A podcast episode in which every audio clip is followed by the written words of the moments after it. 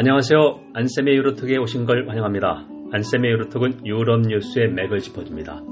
유럽과 세계 그리고 우리를 되돌아 봅니다. 일주일에 한 번씩 여러분을 찾아갑니다. 개강한 지 벌써 2주가 지나갑니다. 그리고 교정의 봄 소식이 왔습니다.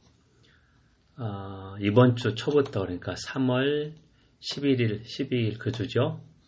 어, 학교 양지 바른 곳에 매화, 그러니까 홍매화가 꽃망울 터뜨렸습니다. 그리고 제일 양지 바른 곳에서는 목련이 벌써 폈습니다. 어, 제가 페이스북을 하기 때문에 작년하고 비교해 보니까 최소한 3주가 늦게 꽃이 피었습니다. 그러니까 입춘 때 전국에 맹추위가 닥쳤지요. 그래서 그런 영향 때문이다 생각합니다. 어, 18학번 새내기들도 들어왔고 아직 새내기들은 어, 고등학생인가 대학생인가 어, 아직 분간이 안 갑니다. 네, 그런 상황이고요. 어, 청취자 여러분 반갑습니다. 먼저 유럽 소식을 어, 전해드리겠습니다. 첫 번째로 독일의 어, 대연정 그러니까 제1여당과 제1야당이 어, 연립정부를 구성하는 것이죠. 대연정이 출범했습니다. 3월 14일인데요.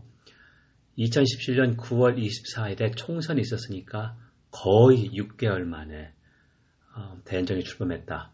그래서 총리는 역시 앙겔라 메르켈. 어, 이번에 4선입니다. 그러니까 13년째 총리를 하고 있는 거죠. 어, 연립정부 구성에서 그 200페이지 가까운 연립정부 구성 합의문이 오고 어, 모든 정책에 대해서 합의를 해서 메르켈을 총리로 밀기로 했는데 어, 메르켈 총리가 가까스로 총리가 됐다. 그러니까 투표 차이가 크지 않았다. 찬성 반대가 과반해서 그리고 30여 명이 이 말은 30여 명이 반대표를 던졌다는 얘기입니다. 그러니까 일부 사회민주당 쪽이 아니겠나 그렇게 생각합니다. 그래서 독일은 어, 연립 정부가 개임의 규칙이다. 왜냐하면 소선거제에다가 어, 비례대표제가 연동돼 있다. 그래서 어, 한 투표용지에 두 개를 찍어야 됩니다. 자기 지역구 의원 또 하나는 지지하는 정당. 자 그렇게 되는데요.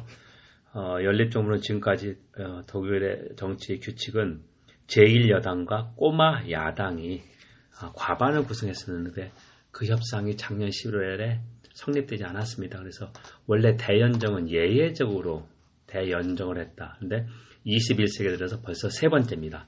2005년, 그리고 2013년, 그리고 이번에 들어갔습니다. 제가 이제 어, 독일 3인당의 민주주의권 얘기를 했죠. 어, 3인당 청년 조직에서 아니다. 우리는 대연정에 들어가면 안 된다. 야당을 넘어서 정책 차별성, 세계에서 가장 오래된 어, 세계 정당 중에서 가장 오래된 게 독일 3인당입니다. 1863년에 전 독일 노동자 어, 연맹으로 출범했습니다. 그러니까 150년이 훨씬 넘었습니다. 자, 그렇지만 어, 그래서 46만 명 평당원을 대상으로 어, 투표를 해서 65% 정도가 대연정을 지지했습니다. 그래서 가까스로 이렇게 됐고 어, 연립정부 구성이 꽤 늦춰졌습니다. 두 번째는 3월 4일에 있었던 이탈리아 총선입니다.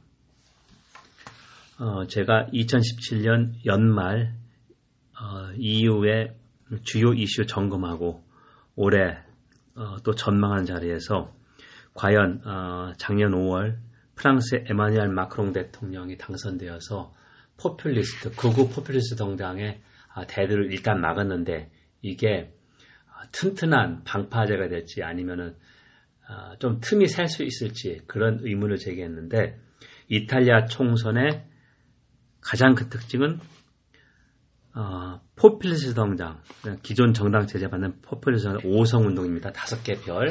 5성 운동이 제1당이 됐습니다. 32%. 반대로 중도좌파 여당이었던 민주당은 20%도 얻지 못했습니다. 그러니까 가장 큰 특징이고요. 그리고 어, 이탈리아에서 가장 오래 총리를 했던 부동산 대벌, 각종 스캔들에 연루됐던 우파 실비오 베를루스코니 총리가 어, 설문조사 따르면 이번 어, 선거에서도 어, 킹메이커가 되지 않느냐 했는데 그렇지 않습니다. 실비오 베르루스코니도 이제 어, 많이 영향력이 상실됐다 이렇게 했는데요. 일단 오성 운동은 제1당이 됐지만 한 40% 정도는 얻어야 어, 유리하게 집권할 수 있는데 그렇지 못하다. 그리고 오성 운동은 계속해서 야당으로 남겠다 해가지고 아직까지 어떻게 어, 정부가 우선되 이제 불투명한데 일단 기존 여당이었던 민주당은 야당으로 맡겠다고 선언했습니다. 그러면 어, 가능한 카드가 연립정부입니다. 그래서 2위를 한 정당이 Lega Nord 북부 동맹인데 어, 이탈리아에서 북부 밀라노 같은 그쪽은 잘 삽니다. 그래서 메토로지노라고 해서 어, 잘 사는 북부가 왜 못 사는 시칠리 같은 남부를 도와주냐 우리가 북부 쪽만 북부 지역만 탈퇴해서 어, 새로운 국가를 건설하자를 주장하던 게 북부 동맹이었었는데요. 2013년에 40대 중반에 살비니 당수가 침하면서 이미지를 바꿔서 어, 반 이민 정책, 반 유럽 연합 정책을 표방했습니다. 이 정당이 2위를 어, 차지했습니다. 그래서 일단 3월 15일자로 오성운동의 총리로 나왔던 디 마지오라고 하는 30대 초반의 아, 인사하고 아, 살비니 그러니까 북부 동맹 당수가 전화 접촉을 해서 연정 구성을 논의 중이다 이렇게 됩니다. 자 그러면 이제 앞으로 어, 협상을 좀 할 것 같은데 어, 협상이 진행되지 않고 너무 늦춰질 경우에는 이탈리아 그 헌법의 조항에 따라서 대통령이 아, 과도 정부를 구성할 수 있습니다. 그래서 기술 관료 그러니까 전문가 중심의 과도 정부를 아, 구성해서 어느 정도 하다가 조기 총선을 다시 어, 치를 수 있습니다. 그래서 일단 이탈리아 1, 2위를 차지한 오성운동하고 북부동맹이 어떻게 아, 앞으로 정부 구성을 협상을 하느냐 이걸 좀 지켜봐야 됩니다. 그래서 오늘의 아, 주제는 글로벌 영국, 글로벌 브리튼이 과연 알맹이가 있는가 어, 그 내용을 한번 찾아보겠습니다. 첫 번째 이 용어가 등장한 것은 2016년 10월 초 집권 보수당 전당대회에서입니다. 그해 7월 어, 무투표로 보수당 당수에 당선된 테레사 메이 총리가 보수당 전당대회에서 어, 브렉시트 후 영국의 어, 국가 브랜딩, 국가 전략으로서 Global Britain을 역설했습니다. 구체적인 내용은 제시하지 않았습니다. 연설이니까. 하지만 거기에서 어, 언급된 몇 개 문장은 영국이 유럽연합에 얼매이지 않고 유럽연합의 족쇄에서 벗어나서 전 세계와 더 자유롭게 교역하겠다. 그러니까 중국이나 인도 같은 신흥 경제권하고 어, FTA도 저속과 체결해서 그리고 강대국에서 어, 국제무대에서 강대의 역할을 더 어, 제거하겠다 이런 뜻으로 글로벌 브리튼을 어, 구호를 내세웠는데요. 그럼 과연 이게 그동안에 진전이 됐는가? 구체적 내용에 조금 어, 뼈와 살이 더 보태졌는가? 그렇지 않습니다. 영국 하원 직선되고 있죠. 하원의 외교위원회 Foreign Affairs Committee가 2018년 3월 초 어, 여러분들 어, House of Commons에서 이 보고서 Global Britain하고 찾으면 나옵니다. 제대로 전략이 무엇이고 실천했는가를 한번 따져봤습니다. 하지만 결론은 알맹이가 거의 없고 과거의 영국 외교 정책 그러니까 EU 지금 EU 회원국에서 거의 어, 다름이 없다. 핵심적인 질문이 영국의 모든 문제가 영국이 유럽연합 EU 회원국이기 때문이야. 그렇지 않다. 왜냐면 영국은 어, 국제연합 유엔의 P5 안보리 상임이사국이면서 어, 유럽연합을 통해서 한 블록으로서 유리한 FTA도 협상하고 유럽연합이라는 블록으로서 어, 자기 힘을 더 어, 확대할 수 있었습니다. 자, 다시 설명해 보면 독일은 유럽연합 회원국이지만 2005년부터 해마다 대중국 교역이 10% 이상 증가했습니다. 무슨 말이냐면 영국이 EU 회원국이어서 중국하고 인도하고 무역에 방해를 받은 게 아니라는 이야기입니다. 그래서 이제 영국 하원에 어, 보수당이 어, 여당이니까 그리고 제1야당 노동당 이쪽 의원들이 구성되어 있는데 하원 외교위원회가 외교부에 어, 2016년 6월 말 브렉시트 어, 국민투표 결과 후에 글로벌 브리튼 구체적인 추진 전략을 내라 했는데 어, 계속 버티고 내지 않다가 자료를 제출했다. 근데 봤더니 거의 알맹이가 없습니다. 기존 정책하고 대동소이하고 변화가 없다. 자, 그러니까 어, 알맹이 없는 구호다라고 이렇게 결론을 내린 것이죠. 여러분은 지금 안쌤의 유로톡을 청취하고 있습니다.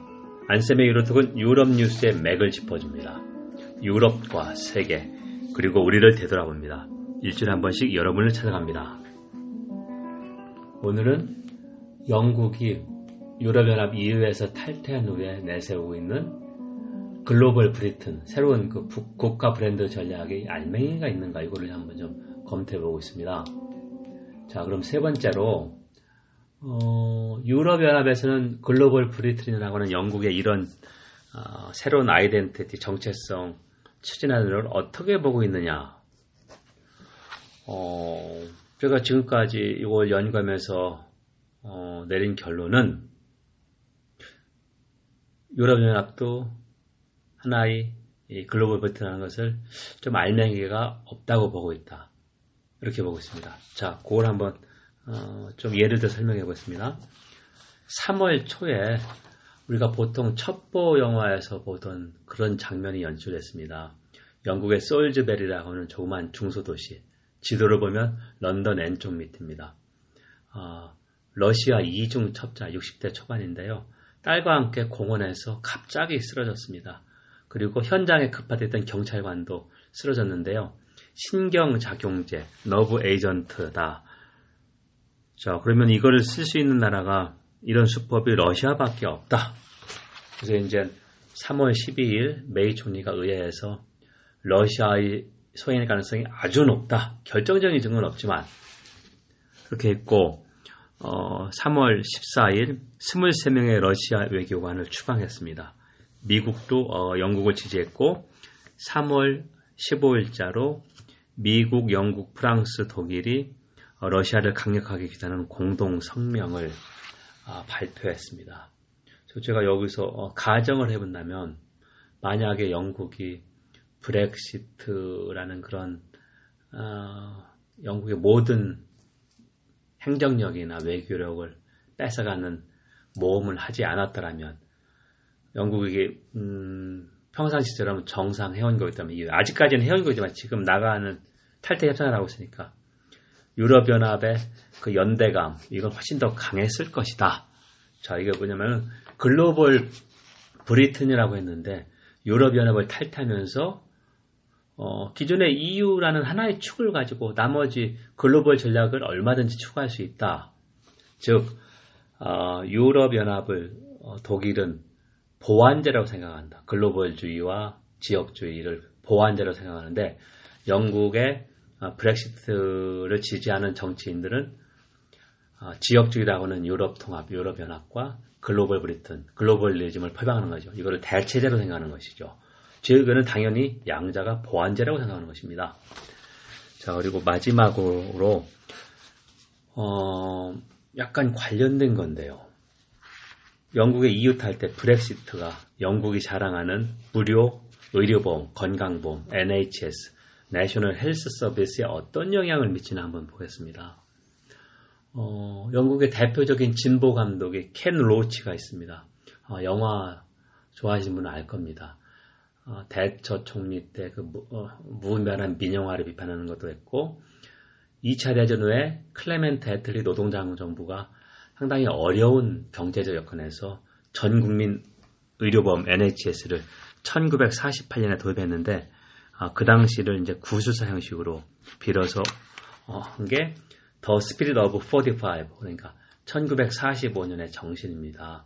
한번 보시면 좀 도움이 될 텐데요. 어, NHS가 도입되기 전에 어, 돈이 없어서 치료도 못 받고 가족 중에 누가 어렸을 때 예를 들면 형제 자매가 죽었다는 그런 노인들의 많은 증언도 나오고 어, 점차 NHS 어, 왜 재정 투입이 조금 줄을 수밖에 없어요. 왜냐면은 어, 인구 고령화인데 어, 선진 의료 기기, 그러니까 의료 기기는 새롭게 많이 나오고, 자, 그렇기 때문에 NHS가 도입되는 최고의 건강보험에서 지금은 투자가, 아, 투자를 많이 못해서 많은 그 좀 어려움이 있다. 예를 들면, 어, 대기 시간, waiting list, 수술하려고 6개월 이상 기다리는 사람이 예를 들면 몇만 명, 몇십만 명이 됩니다. 자, 그렇게 하고 있는데요.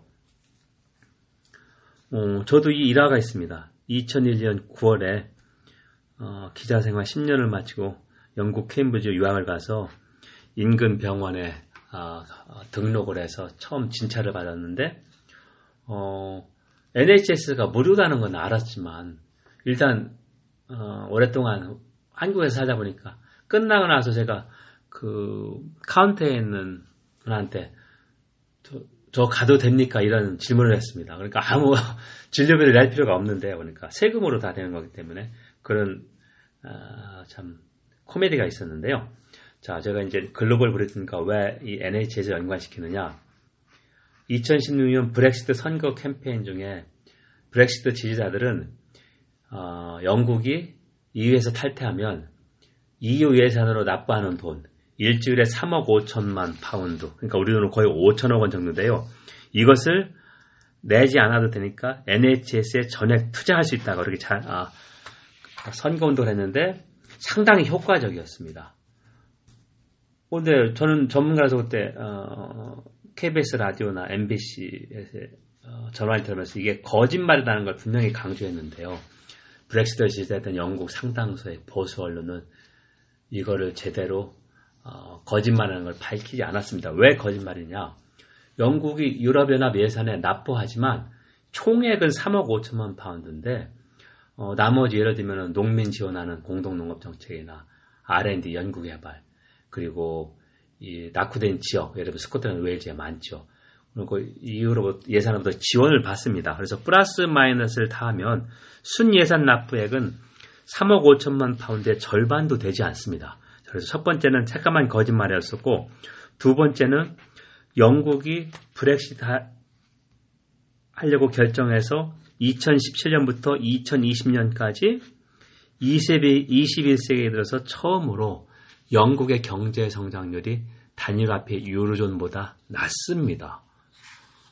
브렉시트라는 게 없었으면 영국의 경제 성장률이 유로존보다 높다고 생각합니다. 자, 무슨 말이냐면 영국이 경제 성장률이 높아야 사람들이 더 많이 취업해서 세금으로 NHS 재원이 되는 건데 경제 성장률이 낮아졌기 때문에 브렉시트 투표로 오히려 NHS에 투자할 수 있는 돈이 훨씬 줄어듭니다.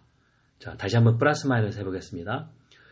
영국이 유럽연합 예산으로 납부하지 않아도 되지만 어, 그거로 어, 세이브 그러니까 그거를 내지 않아도 되는 돈보다 영국의 경제 성장률이 저하돼서 NHS에 투자하시는 돈이 줄어드는 게 훨씬 큽니다. 그렇기 때문에 브렉시트로 NHS가 큰 어, 그러니까 마이너스 그러니까 부정적 영향 NHS 투자가 줄어들 수밖에 없다는 것입니다. 제가 어, 거의 매일 하루도 거르지 않고 대부분 그 댓글에 그날의 주요 뉴스를 올리는데요. 한, 한, 한 줄짜리 3월 어, 16일자로 어, 지금 얘기한 거 올렸습니다. 그러니까 영국의 경제 성장률이 2017년부터 2020년까지 4년 동안 어, 단일화폐 유로존 회원국보다 낮다. 이게 이제 영국의 어, 정부의 공식 전망입니다. OBR 그러니까 예산 독립 예산 책임처라고 하는 그 그림 도표가 있습니다. 그래서 한번 좀 보시면 도움이 될 거라 생각합니다. 네, 여러분 지금까지 안쌤의 유로톡을 청취했습니다. 안쌤의 유로톡은 유럽 뉴스의 맥을 짚어줍니다. 유럽과 세계 그리고 우리를 되돌아봅니다. 일주일에 한 번씩 여러분을 찾아갑니다. 오늘은 영국이 유럽연합을 탈퇴한 후 그러니까 브렉시트를 한 후에 내세우는 국가 전략 글로벌 브리튼 유럽의 굴레에서 벗어나서 전 세계와 교류를 더 강화하겠다는 글로벌 브리튼이 과연 알맹이가 있는가 를 알아봤는데요. 결론은 알맹이가 없다. 아직까지 좀 공허하다. 이거였습니다. 청취해 주셔서 감사합니다. 아, 다음 주에는 아, 대구대학교 교정 한 100만 평 정도가 됩니다. 꽃이 좀 만개할 것 같습니다. 제가 꽃 소식을 더 전해드리겠고요. 어, 일교차가 좀 아직까지 좀 크니까 건강에 유의하시기 바랍니다. 감사합니다.